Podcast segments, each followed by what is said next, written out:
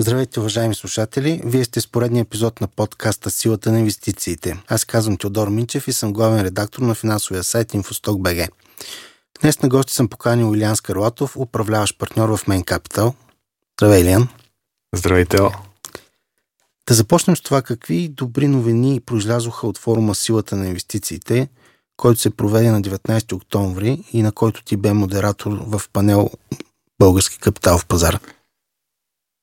Основните направления, в които така имаме позитивни емоции е а, това, че се очаква следващата година да стартират ефективно централизирани, автоматизирани къси продажби. А, така че това беше нещо очаквано, може би, повече от 10 години, защото нормативната база го позволява, но реално а, отношенията бяха билатерални, т.е ти и аз подписваме един договор на хартия, разменяме си едни акции и ползваме посредника като сетълмент агент. Това реално, да, са къси продажби, но те не са институционализирани и не са автоматизирани.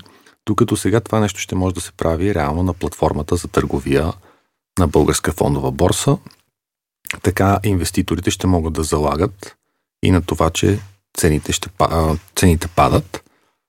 А, така че очаквам това да създаде един по-ефективен пазар, по-ликвиден пазар а, и така няма да ни е страх, когато идва криза. Защото сега, по време на криза, почти всички големи борси позволяват на инвеститорите си да изкарват пари, докато нашата не го позволява. И вярвам, че ще подобри ликвидността и ценообразуване, а, така че това е, може би, основният акцент, защото е с конкретна дата 2024 година. Втората добра новина е, че също от 2024, даже то още от сега може да се случи, а, могат а, емитентите, компаниите на борста да избират дали да се котират в лева или в евро. Така да се каже, борсата вече е в еврозоната.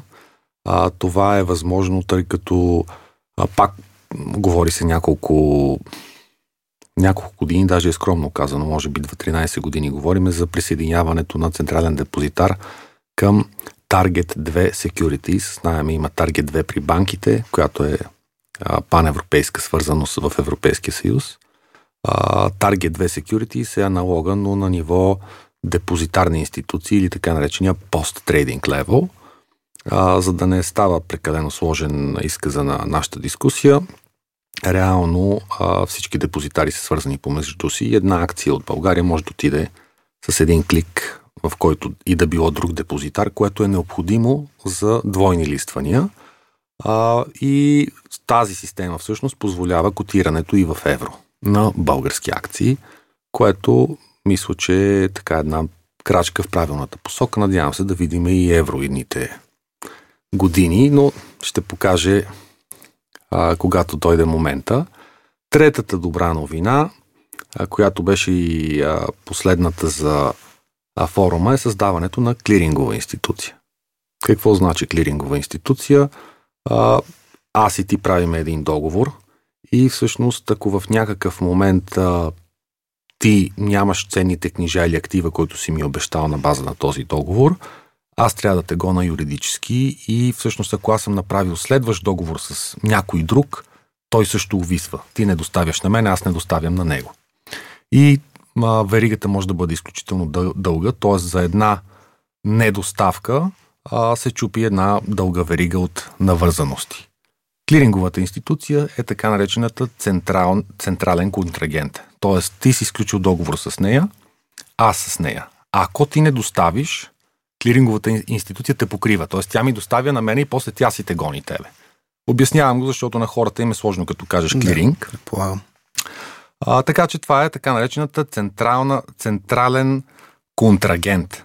За всички участници контрагент е един и това е клиринговата институция. За момента стартира а, като а, стоков клиринг, основно за енергийния пазар, енергийната борса, а, но имайки такава институция с български флаг и с български лиценз, е въпрос на време тя да почне да клирва, както се казва, т.е. да разчиства а, или да урежда взаимоотношенията и за финансови инструменти.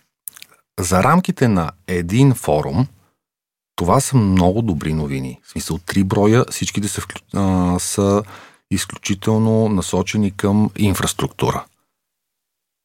На много мои клиенти казвам, много е важно, за да може да се случва каквото и да било в финансовата сфера, да има инфраструктура. Както за една държава е важно да има магистрали, т.е. физическа транспортна инфраструктура, които са артериите на економическия живот, така артериите на финансовия е финансовата инфраструктура. Бавничко става, къси продажби минаха повече от 10 години, Target 2 Securities минаха повече от 10 години, клирингова институция минаха повече от 10 години. Да, де, но вече ги има. И сега предполагам, нещата ще могат да станат по-бързи, да видим евентуално, може би дори в близко бъдеще, фьючерси върху индекс, опции и разни други подобни инструменти. Това също го засегнахме. За мен е а, да можеш да търгуваш свободно индекс е изключително важно. А в момента е възможно да се случи през а, ETF. А, ETF значи Exchange Traded Fund или фонд, който се търгува на борсата. А, това е първо, че е скъпо, второ, че е бавно а, упражнение. А, вярвам, че и Sofix, и BG40, и BG Rate, а, и BG Total Return вече има нов индекс, BMX. Всички тези индекси трябва да може да се търгуват с един клик с разхода на една борсова транзакция. Както и навсякъде по света, между Както навсякъде по света, както и да може да се играе индекса на късо. Това е изключително важно. Да, това ще подобри със сигурност ликвидността. Какви други стъпки според теб би трябвало да се направят? Може би търговия с държавен дълг или нещо друго по-нестандартно като идеи? Моето лично мнение, а и не ангажирам никой с него, е първо, че депозитарите трябва да се обединят. В момента има два депозитара. Единият е на Българска народна банка, другият е централен депозитар.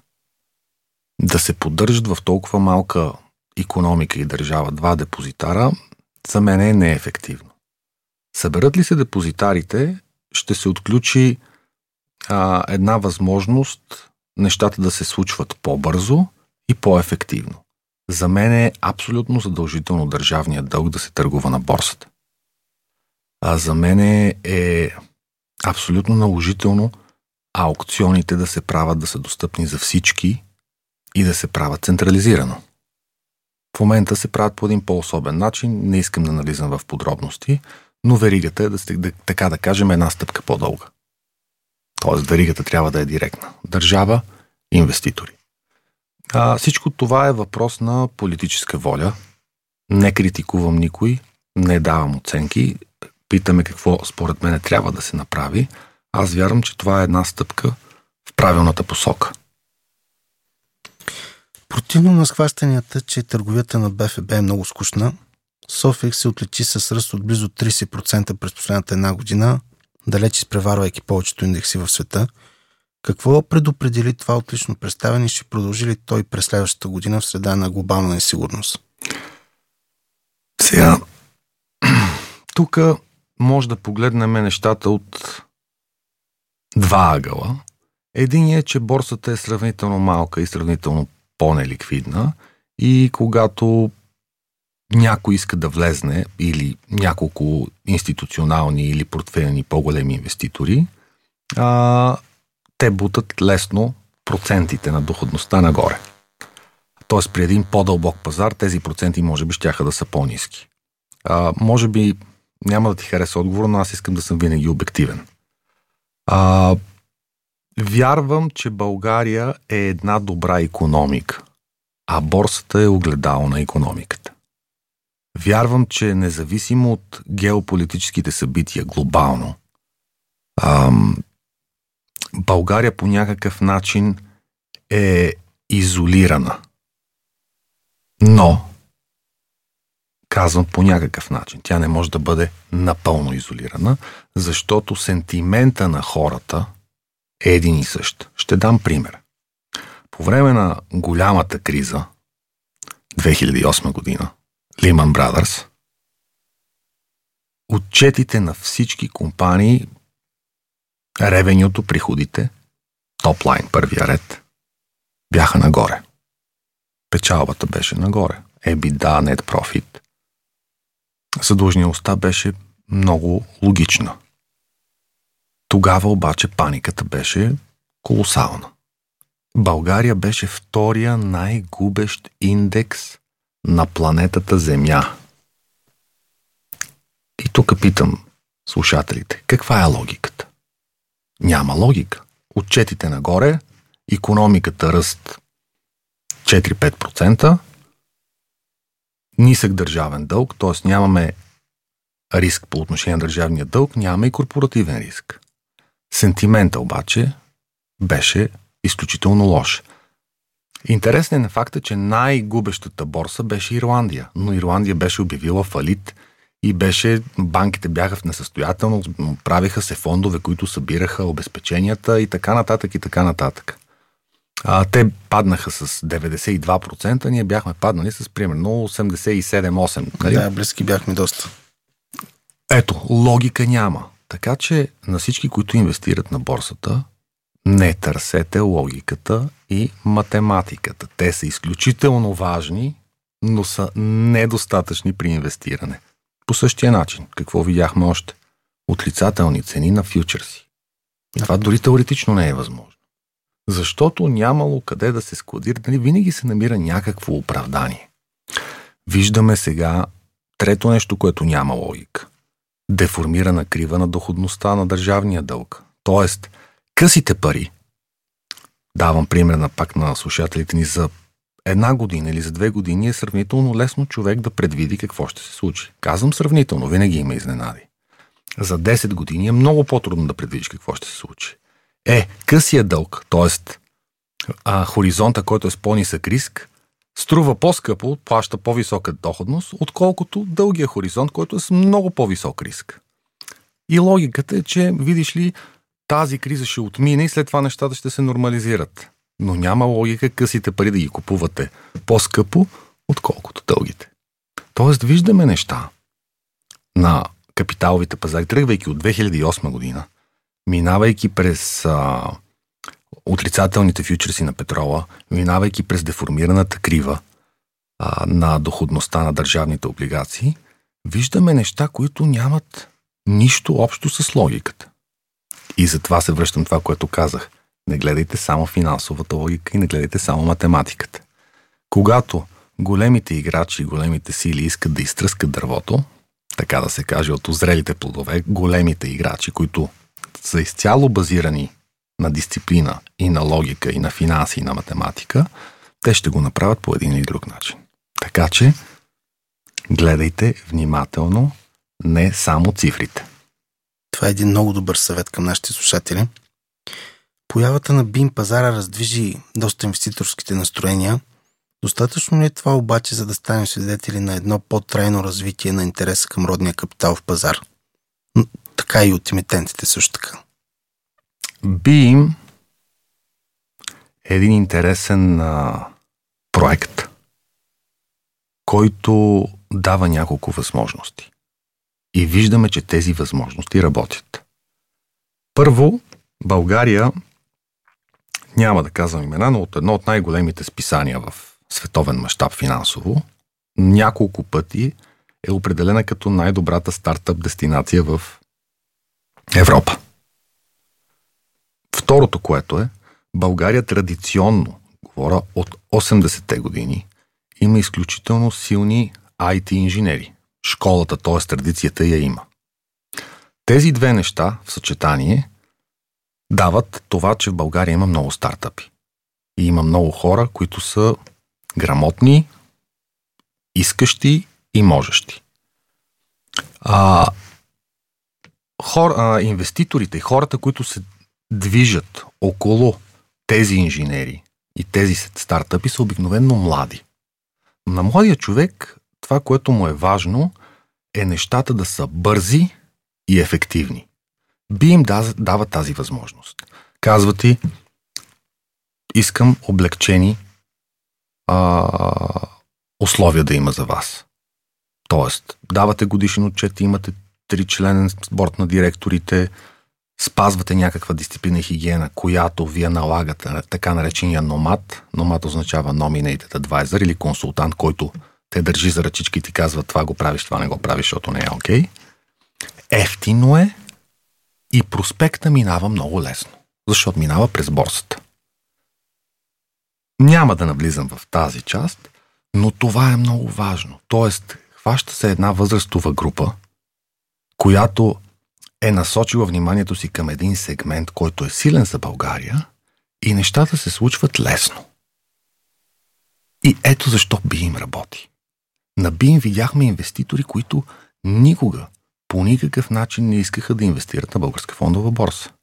Дадено, те като си купат една компания на БИМ, след това ще погледнат и втора, ще погледнат и трета. След това, след още една-две години, тези компании ще се качат на основния пазар, така наречения upmarket. Каквато е крайната цел между Точно така. На основния пазар тези инвеститори вече ще са натрупали опит, ще са видяли как работи а, базара борсовия, какви са правилата и ще погледнат още по-широко. Тоест, това е малко като образованието. Няма как да искаме да има кадри днес, ако не сме посяли семката преди 12 години. И тук по същия начин се случват нещата. Това, че има индекс BMX, също е похвално, така дава една обобщена картина за сентимента – 8 милиона лева за мащабите на Европа, на Европейския съюз, на държавите членки, е малка сума. Но за размерите на България 16 милиона лева, закръглям, ако погледнете исторически, това са може би 70% от IPO-тата. Тоест, имаме всички бонуси, така да се каже, всички преимущества с една сума, която работи за този размер на економиката. Не знам дали ти дадах. Да, идеален е, разбрах. Може би трябва да допълня само, че също така имаме и много добра инфраструктура от към интернет и от към а, логистика в България, което също помага, може би, с развитието на стартапите. Това беше вярно преди 5 години. А, извинявай, че не споделям мнението да, ти. Да, Ние не може една държава да е от порядъка на 10-15 години в топ 3 по интернет и вече да е извън топ 10. Това значи, че малко Изостава. лягаме на стари лаври. А има една поговорка на Уолл Стрит You're as good as your next trade. Ти си толкова добър, колкото следващия ти ход. Да. Тоест на, в България ти знаеш ли аз какво съм правил, какъв бях, как го бях направил. Да, да, това е в минало време. Миналото време си е в миналото. Живееме в настоящето и гледаме към бъдещето. Спомена думата IPO, като че ли напоследък наблюдавам известна суша при новите предлагания. На какво се дължи това и можем ли да видим промяна в тази ситуация през 2024, примерно? Причините са две. Първата е, че изпратихме 2022 година с, мисля, че бяха 4 IPO-та, едно след друго, 4 поредни седмици. Това е изключително преекспониране на този инструмент за размера на българския пазар. А го казах, ако помниш и в... Да, сещам се на, на панела. На панела. А, нали, тук е важно, аз съм сигурен, че консултантите си вършат добре работата, но всички не, аз искам да излезна сега и аз съм по-добър от другите. Много е важна комуникацията между консултантите и между компаниите, които правят IPO-та, за да няма едно такова струпване. Защото това е автоматично води до канибализиране и до това всички IPO-та да страдат. Това Тоест ма... трябва да има едно отстояние от поне, поне месец. Айде 20 дена да са. Ама не може ти всеки вторник или всеки петък да имаш IPO. Да. Можеш, ако си Уолл Стрит или ако си Франкфурт или ако си Лондон. Сега тук при положение, че капацитета капиталовия на родните инвеститори е сравнително ограничен. Те си правят сметка, ще купат това за сметка на това. Няма да купа всичките четири, просто защото не ми го позволяват мускулите. А, това нещо, така да се каже, доведе до една умора в инвеститорите. А, освен това, всичките IPO-та, които видяхме нанизани, са биимски, т.е. на пазара биим. Не сме видяли едно на официален пазар, голямо с мащаб, където да могат да влезнат и пенсионните фондове. А, това, че няма напредък по казуса с а, Украина и Русия, това, че а, хората с така стоят и чакат да видят какво ще се случи с облигациите, доходностите, а, тези рекордни лихви, като цяло влияят негативно на капиталовия пазар, конкретно за акции говориме. А, и така има, има едно затишие. Очаква се до година да е годината на IPO-тата, не в България, отвъд България, но ние сме, както казах, до известна степен сме малко изолирани, но въпреки, че сме изолирани като економика, сме част от глобалната, глобалната картина. Ти като работиш в тази сфера, можеш ли да се похвалиш с нещо, което ще предложите на пазара след, следващата година? Още тази година се надявам декември месец да предложим едно IPO на Beam. Компанията е изключително хубава, не е стартъп, работи от години, има клиентска база, има а, печалба, не мога да разкрия името, те сами ще си го разкрият, но ще бъде най-вероятно декември месец, първите 10 дни. А, за до година готвиме една много голяма интересна емисия, за която не мога да говоря в момента и подготвяме едно IPO а, с а, капитализация от порядъка на 700 милиона лева. Това е капитализация на компанията. Най-вероятно предложената сума ще бъде а, около 70 милиона или 10% от компанията. Доколко случващо се на международните пазари в геополитически план е заплаха според теб за инвеститорите на капитал в пазар? Ми, в един от предните въпроси горе-долу засекахме а, амплитудите в геополитическия план. Няма как да бъдем изолирани. Дори економиката да върви добре, дори компаниите да се представят блестящо. Когато има страх, няма как борста да върви. Тоест, ние хем сме изолирани и така да се каже самодостатъчни, хем правилата на пазара а, са такива, че се влияем от геополитиката. Ако има конфликт, един-два, аз очаквам, че ще има поне още едно огнище някъде по а, глобуса идните 6 месеца. Освен Близки изток, така. Освен Близки изток и Украина, да, такива са моите очаквания, но това е мое лично мнение. И а, тогава ще видим а, доста интересни развития.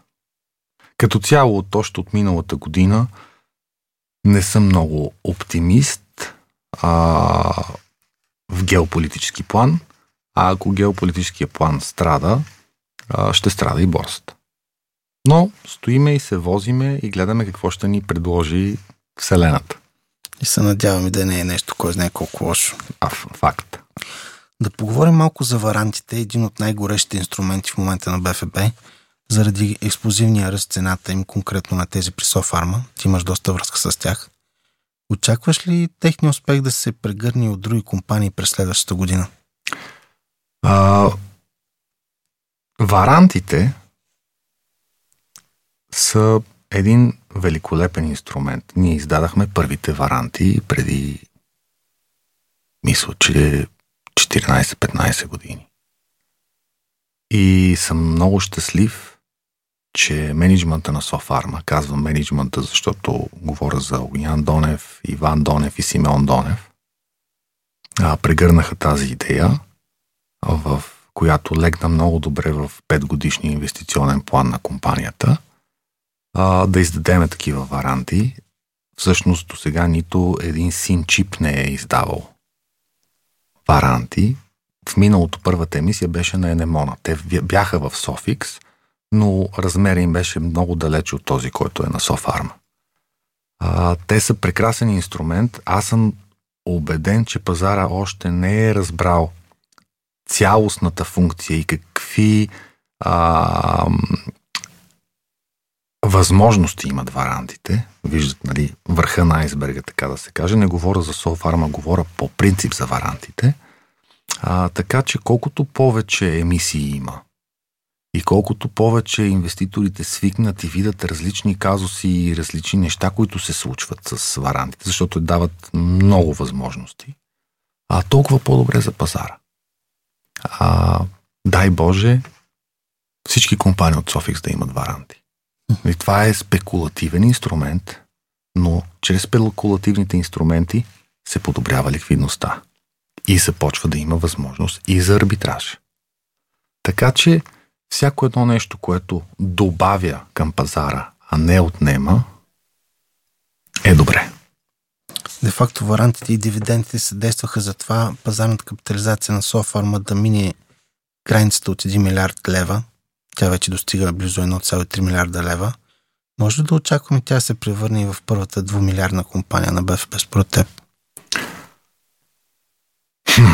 Сега, аз съм в малко деликатна позиция, тъй да. като знаеш, че това Main... няма да е прогноза, няма да спрем като съвет. Main Capital е финансов консултант на групата на Софарма.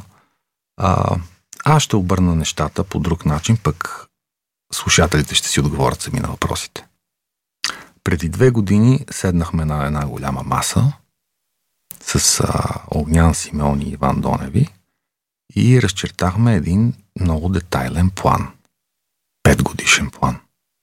С а, различни инструменти, с различни суми, стойности, като всичко това имаше две условия. То трябва да служи на инвестиционната и капиталова програма на компанията, на групата да кажем, и трябва да е конструирано по такъв начин, че всеки един инвеститор, дори да е с една акция, да има равен шанс с всички останали. Тоест, никой да не е ощетен и това искам да го подчертая. Политиката, която води Софарма и групата на Софарма е такава на равен шанс за всички. Видяхте го с варантите. Всички имаха равен шанс да си купат колкото варанти поискат. Не е направено за един или за друг инвеститор. А, и това е едно от основополагащите а, така а, идеи и принципи на менеджмента. Да се гледа напред 5 години, не да гледаме пред носа си днеска и всички инвеститори да са част от успеха на компанията. Така че има много неща, които още пазара да види от групата на Софарма, като инструментариум и като ходове а, и това, че се гледа в по-дългосрочен план и ходовете са много конкретно разчертани и премерени, ще доведе до изключителни резултати. Това е мое лично мнение и не е препоръка нито за покупка, нито за продажба.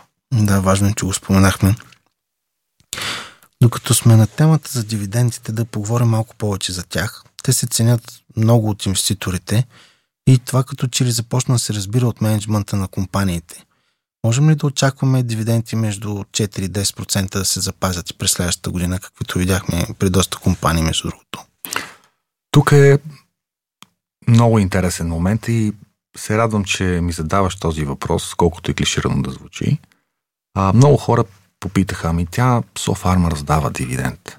Да, когато една компания изкарва много пари и бюджета за инвестиране на тези пари, примерно е след 12 месеца, защото дадена сделка ще озрее след 12 месеца, не е необходимо те държат, да държат компания в, а, извинявам се, пари в компанията на трупчета и просто да седи. Раздават се като дивиденд. Същото видяхме с една друга компания, казва се Амон Ра. Ние я качихме на борсата миналата година. Инвестиционната програма се забави с около 12 месец заради конкретни разрешителни в Румъния и в България. И собственика каза, виж, аз точно след 12 месеца ще съм изкарал точно толкова пари, колкото има в момента в касата. Дай да ги раздадеме на хората. Аз казах, Митко, нека да ги раздадеме. Тоест виждаме две компании. Едната е BIM и е в енергетиката, другата е Софарма и е в фармацевтиката. Доброто управление на средствата гласи да не се държат пари на трупчета. Ако ти след 12 месеца ще имаш същата сума в касата, тя ако е двойна, нали, ти не можеш да пренастроиш а, инвестиционната програма толкова бързо. Така че раздават се, за следващата година стратегията е ясна. И това го виждаме в компания с капитализация от 100 милиона, виждаме го и в компания с капитализация от 1,3 милиарда. Тоест това е въпрос на подход. А, аз вярвам, че всички по-зрели компании, които са cash generating, трябва да раздават дивиденд.